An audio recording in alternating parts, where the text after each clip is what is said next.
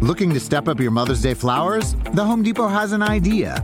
Let Mom's Green Thumb do some digging with colorful flowers, pots, and premium soils to bring out the most in her patios, walkways, and gardens. Right now, get Vigoro potting soil just $8.97 for strong, healthy, vibrant plants, indoors and outside. Shop our wide selection online and pick up your order in store and give Mom the gift of a beautiful garden. Get Vigoro potting soil just $8.97 at the Home Depot. How doers get more done. See homedepot.com slash delivery for details. It is Tuesday, October 4th, and this is People Every Day. Hey there, Janine Rubenstein here. I know I said today is Tuesday, which means at millions of cafeterias and households, tacos are on the menu, but you guys, today is extra special. It's National Taco Day, which means this is the king of all Taco Tuesdays. So be sure to get yourself one with all the fixins. We've got a great show for you today. We're sitting down with friend of the show and Bachelor alum Nick Viall about his brand new book, which is out today. It's so good. And there's a lot of talk surrounding the Bros movie and why many people didn't go see it, or at least haven't yet. So much to get to, so let's dive right in. We begin with the sad news of the death of country music legend Loretta Lynn. A statement from her family said, quote, Our precious mom, Loretta Lynn, passed away peacefully this morning, October 4th, in her sleep at home in her beloved ranch at Hurricane Mills in Tennessee. Back in April, the star celebrated her 90th birthday, and she lived a very full 90 years. She began singing when she was just 18 years old as a way to make extra money for her family. It should be noted she was already a mother of four at the time. In 1960, she signed her first record deal and released her first single, I'm a Honky Tonk Girl. A string of top 10 hits followed, like Don't Come Home a Drinkin' with Lovin' on Your Mind, You Ain't Woman Enough to Take My Man, and Fist City. Back in 2010, Lynn told people, Every song I wrote came from my heart, and I went through a lot and put up with a lot. Throughout her career, she remained an icon, inspiring artists like Tim McGraw, Reba McEntire, and Jack White. Loretta Lynn was always proud to say she was born a dirt poor Kentucky coal miner's daughter who sung her way to the center of the global stage. For her talent, her candor, and her one of a kind spirit, she will be sorely missed. Earlier today, reports began trickling out that seven time Super Bowl champion Tom Brady and supermodel Gisele Bündchen have hired divorce lawyers. Brady and Bündchen have reportedly been living separately for the past few months, and it looks like it's an arrangement they're looking to make permanent. It's been no secret that Gisele wasn't pleased with Tom's decision to unretire as quarterback of the Tampa Bay Buccaneers earlier this year, and she's been noticeably absent from Brady's games so far this season. During training camp, Brady was away from the team for a little over a week and a half. At the time, it was unclear exactly why the future Hall of Famer was missing, but in the weeks since, it's been been believed Brady spent that time with his family. After his return to camp, TB12 told reporters, I'm 45 years old, man. There's a lot of ish going on. The Bündchen and Brady bunch includes two children, 14 year old Benjamin and 9 year old Vivian. Brady also has a 15 year old son, Jack, from a previous relationship. And we still haven't had an official statement from either side, but we will continue to keep tabs on this story as it progresses. And now we're turning our attention to the buzz, or lack thereof, surrounding the critically acclaimed rom com Bros, and take a dive into why certain movies are getting more love at the box office than others. You met a guy? I don't think I'm his type. He's like gay Tom Brady. What are you into? One of these ripped idiots with no opinions? No, I'd like someone who's physically very frail and won't stop talking. That right there was a clip from the movie Bros, the rom com starring Billy Eichner that hit theaters this past Friday. The film follows a podcast host named Bobby who falls for a lawyer named Aaron. Both men are not the quote relationship type, as one might say, but they can't help but be drawn to each other. Bros is the first gay rom com produced by a major studio that had a ton of marketing and a ton of buzz, but Unfortunately, the movie did not do well at the box office, and Billy Eichner has something to say about it. So joining me now is People senior editor Nigel Smith, our movies guru. Hey, Nigel, welcome back. I like that title. Hello, hello. so, Nigel, when you saw these headlines calling Bros a box office failure, uh, what immediately came to mind for you? so much was made about the fact that this movie was reportedly making history as the first major studio queer romantic comedy. And then, you know, three days later after it opens, you get all of these negative headlines just saying how the movie tanked, how it bombed, et cetera, et cetera. And what does this mean for the future of LGBTQ films in Hollywood? What does it mean for romantic comedies? And it just kind of made me sad because when people see headlines like that, they're not going to really want to go see the movie. So, Billy Eichner was, of course, crushed by the box office numbers. It opened to $4.8 million, which is pretty low. The movie itself cost 22 million to make, and that's before its substantial promotion budget. Can you say a little bit of what he had to say and what your thoughts are on his take? Well, he shared a long Twitter thread where he talked about sneaking in to the movie in LA and that the audience loved it, uh, the fact that critics are over the moon with it. And then he reacted to the box office performance, saying it's just the world we live in, unfortunately, and essentially blaming what he calls straight people, especially in certain parts of the country, for not showing up. So it generated a lot of discussion. And I saw that I was a little disappointed that he called out one specific group for contributing to the box office failure of the movie in its opening week, because, you know, I'm a gay man and I have a lot of gay friends. And I remember just hearing from my own community leading up to the release oh, well, I don't know if it's a movie for me. I don't really like the marketing. I don't know if Billy Eichner is a good romantic comedy lead. I don't really get the title. I can speak for my some people in my community. And, you know, I, I do feel sometimes we kind of kill our own in a way, you know, like I, I do feel that people should have gone out and supported this movie because we need more like it. But instead, it kind of generated a little controversy and some trepidation. Let's get to the big question. Are people not interested in going to see rom-coms in general in theater? And we have to talk about the pandemic and, you know, the, the state of the movie industry right now. You have the top guns of the world and Marvel, but are other movies, possibly smaller movies, just not able to do that in general, regardless of if they're straight or gay or whatever? Well, regarding romantic comedies and how they perform at the box office, time and time again, it's been proven that they just have to have a certain star power. So look back to The Lost City, for example. That came out earlier and that had Sandra Bullock and Channing Tatum, and that was a big hit. But that was also kind of an action romantic comedy. It provided spectacle as well as comedy, and that performed. But I mean, then again, you even have romantic comedies like Jennifer Lopez's new movie, Shotgun Wedding and that film looks so funny and looks like it would be something that would be a big hit in the theaters, what, like 10 years ago. But that's going to Amazon Prime. So studios are obviously a little reticent about releasing romantic comedies on the big screen, unfortunately. But Bros, unfortunately, just doesn't have the star power that something like The Lost City does. Then you also have the marketing for the film. There were so many posters throughout New York City for the past couple of weeks, and they're just photo of two men's butts and they're grabbing each other's butts and there's no faces there's no real like selling point in terms of like who is in this movie right mm-hmm. i think those were two big things that contributed to it. For sure. And then I saw something about how October is just like dead in the water for rom coms. October is obviously known as the horror month, right? So they release slasher films leading up to Halloween. The movie that was the big hit this weekend was a movie that actually was made for lesser money than Bros, and it was called Smile.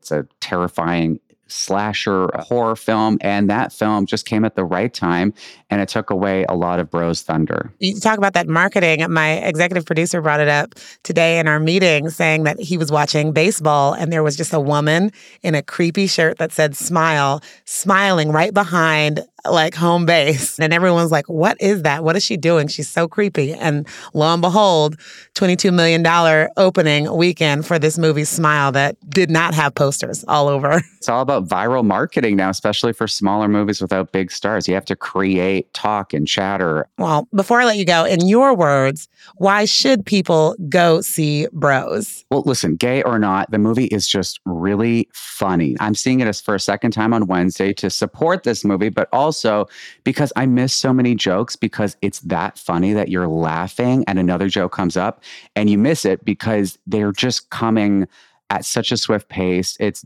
produced by Judd Apatow, so you know his form of comedy. It's, it's just really well written. It's really clever and it tells a really sweet love story. And Billy is just a fantastic writer, and he's really good at kind of playing a version of himself in this movie that I think a lot of people, straight, gay, bi, what have you, will relate to. Well, convincing argument. Nigel, thank you so much for being here. And it's great to have you on as always. Thank you for having me. And go see Bros. They say you shouldn't judge a book by its cover, but in my opinion, it's totally okay to fall in love with one based on its title. And Nick Viall's new book, Don't Text Your Ex Happy Birthday and Other Advice on Love, Sex, and Dating, is out now and is just as juicy and fun as it sounds. Coming up, Nick stops by to talk all about this soon to be bestseller. But first, Meghan Markle's podcast returned, and once again, she's getting deep. This week, she's joined by Margaret Cho as they break down harmful and hateful Asian stereotypes. We'll sample their conversation on diversity and culture right after the break. Don't go anywhere. Looking to step up your Mother's Day flowers? The Home Depot has an idea. Let Mom's Green Thumb do some digging with colorful flowers, pots, and premium soils to bring out the most in her patios, walkways, and gardens. Right now, get Vigoro potting soil just $8.97 for strong, healthy, vibrant plants, indoors and outside. Shop our wide selection online and pick up your order in store and give Mom the gift of a beautiful garden. Get Vigoro potting soil just $8.97 at the Home Depot. How doers get more done. See homedepot.com slash delivery for details. We are back from break, and Meghan Markle has returned from her podcasting hiatus. The Duchess of Sussex took several weeks off from releasing her weekly Archetypes show following the death of her husband's grandmother, Queen Elizabeth II. Meghan opened the show by sharing her experience of growing up in a culturally diverse place, how LA shaped her view of the world, and how, quote, the multitude of Asian cultures was a huge part of that. Comedian Margaret Cho joined to discuss the trope of the dragon lady and how America's hypersexual version of Asian women is rooted in the wars America fought in Asia during the middle of the last century that shaped their depiction in pop culture. Cho spoke about how she grew up on movies and TV, but felt the characterization of the Dragon Lady pushed her to seek out other forms of representation in entertainment. When you start to see yourself, you get a taste of it and you get addicted to it, and you just want to see, like, I want to feel seen. And so that really made me want to explore world cinema more, um, just because I didn't feel like I even existed here. Then Cho spoke openly about how this harmful stereotype made its way from the way Asian women are depicted in cinema into everyday life. She talked about the violence against people of Asian ancestry and specifically the shooting that took place at Asian owned spas in Atlanta that left eight people dead. The reality of it is that these were women, they were just at work. So the weirdness of like those old archetypes, uh, the dragon lady, still holds true even in news coverage, even though they don't say dragon lady. It's almost like the shorthand of massage parlor or um, Asian spas. It's dehumanizing, and it's like only um, a fraction of who we could be. It's really a fascinating episode and one that had me thinking just a lot about the ways I've been exposed to Asian representation in TV and films. Meghan also sits down with CNN's Lisa Ling to talk about how someone like Connie Chung really paved the way for her to have a career in journalism. The whole episode is just really interesting and one that will definitely keep you thinking for the full 45 minutes and, well, several hours after that. Definitely worth checking out The Demystification of Dragon Lady. That's the name of the episode on Spotify now. Our next guest is no stranger to the show, and we are excited to talk about his newest venture. Nick Viall is a beloved member of Bachelor Nation, the host of the successful podcast, The Viall Files, and now an author. His new book, Don't Text Your Ex Happy Birthday, and other advice on love, sex, and dating, is a no holds barred dating advice book that dives headfirst into uh, situationships, F boys, and healthy love versus toxic love. This book is set up and written with the brutal wit and charm that Nick delivers on his Ask Nick episodes and social media weekly series. Joining me now is Nick Viall. So, welcome back to the show, Nick. Thanks for having me. Good to be with you again. I want to just dive right in on the F boy stuff of it all. What advice do you have for people dealing with them? We are now in a society that's more sex positive and we're we are settling down later in life and as we are dating we are more quick generally to participate in hookup culture.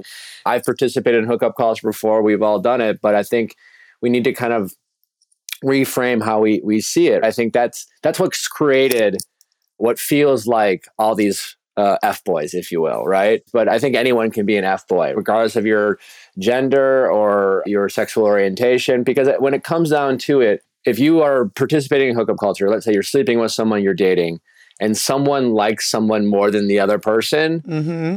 then one person's going to end up being the F boy, right? Because usually what's happening is is you're not setting up front expectations, you're not talking about boundaries and things like that. I'm thinking of, and this is multiple situations, guys that will literally like come on strong, like the roses, do all the things, but have no actual meaning behind it. They are doing that to kind of play that game. Like that's how my friends, at least. You got to think about it. Like we're all out there in hookup culture, and I don't know who your friends are.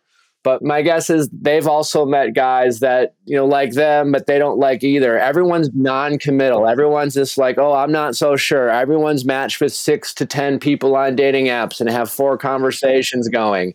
We're all the heroes in our own stories. So it's very easy to feel like we've been F boyed. I think if we start considering our behavior and how we're communicating with people and maybe our lack of setting up front expectations and things like that, it's very possible for people to perceive us that as well. You wrote this book, and I'm curious just about, you know, the process and to put that down onto paper. What was that like for you? I didn't really even anticipate writing this. And then when I got the opportunity to write it, I just kind of powered through and I didn't worry about, you know, structure. I just wrote ideas on a piece of paper and just kept writing my thoughts. For a while, I just I wasn't sure this was really coming together, but thankfully my editors worked with me and we were able to take the pages that I wrote and and put it into a very very rough draft. Then I realized, well, I'm, I'm missing this. It needs that, and then it kind of became fun. So as far as my dyslexia goes, I put my editors through a lot of work in terms of cleaning up my poor grammar and things like that. But I ended up being pleasantly surprised. Everything I talk about in the book is a mistake I made and something I've had to learn the hard way. It's meant to be a very easy read, very relatable book in terms of anecdotal stories from my life, anecdotal stories from people who've called in my show, my friends. And I think everyone will find a, a, lot of relatable situations in this book. And then what did Natalie think of the book? Did she get like an early read? She was actually very helpful in the process. Obviously, I'm known for having pretty direct advice, but I wanted to be empathetic and I wanted to be relatable and certainly not be harsh or anything like that. So she was uh, very helpful throughout that process. Well, now we're here at People, so we want to put a twist on the Ask Nick a little bit and ask you about some celebrity couples. So if you had these couples messaging you on Instagram, what is like the witty comment or the hot take advice that you would give them at first glance? So Tom Brady and Gisele, what's your hot take on them? From everything I heard about this story, I think there was a quote uh, of, of Gisele saying, you know, kind of like I've done my part almost, right? Mm-hmm. Something like that. And that sounds to me like someone who really has tried to be a good partner to her partner, right? And try to be there for her, make the sacrifices necessary to be there. And everyone has their limit, you know? At some point, it's just like, I need you to prioritize us or i need you to prioritize me as opposed to prioritizing your career or your passions and, and things like that. Another one for you kicking it back old school sylvester stallone and jennifer flavin. They announced their divorce and now they're back together. They've been together for decades. Them calling in like what do you think? Every relationship is tough. I don't know what happened to drive even the divorce conversation to start but clearly there seems to be a lot of love there. And sometimes we need wake up calls as partners we often take for granted the people we love the most. Mm-hmm. When we feel safe in relationships, and that's a great feeling to feel, we sometimes we take the foot off the gas, so to speak, and coast. It's great not to have to always worry and feel like you have to always like be perfect or do things every day just to get someone to love you and, and just to get someone to stay in a relationship with you but sometimes that can lead to complacency. And again, we can prioritize our own needs. Last but not least, the social media scandal heard around the world. Adam Levine and Behati Prinsloo, him kind of coming out and saying, like, dang, I did send those DMs. Adam, stop being loose in the DMs. But in all seriousness, I don't know the expectations and boundaries those two have. We don't really know what uh, parameters they have set in their relationship. For all we know, Behati's like, listen, just be faithful, but like DM whoever you want. People have done weirder things. That being said, assuming that she's not okay with that, I, I'm a big believer that emotional cheating is not any different than physical cheating, but that's uh, that's that's a boundary I've set for myself in my relationships, and and maybe maybe Adam and Behati have different boundaries that they have in their relationship. I think that is the best, just clearest advice. This was so fun, and it's always so good to have you on. Guys, don't text your ex happy birthday, and other advice on love, sex, and dating is out today. Nick, thank you so much for taking the time. Thanks for having me. Always a pleasure. Now, with all of the stresses we have going on with work and family and just trying to balance it all, I'm sure you're a lot like me and could definitely make more room in your life to give yourself a little pep talk and cut down on all of the negative things rattling around in your brain. It's a good habit to get into, and like all habits, the younger you are when you start, the easier it is to continue throughout your life.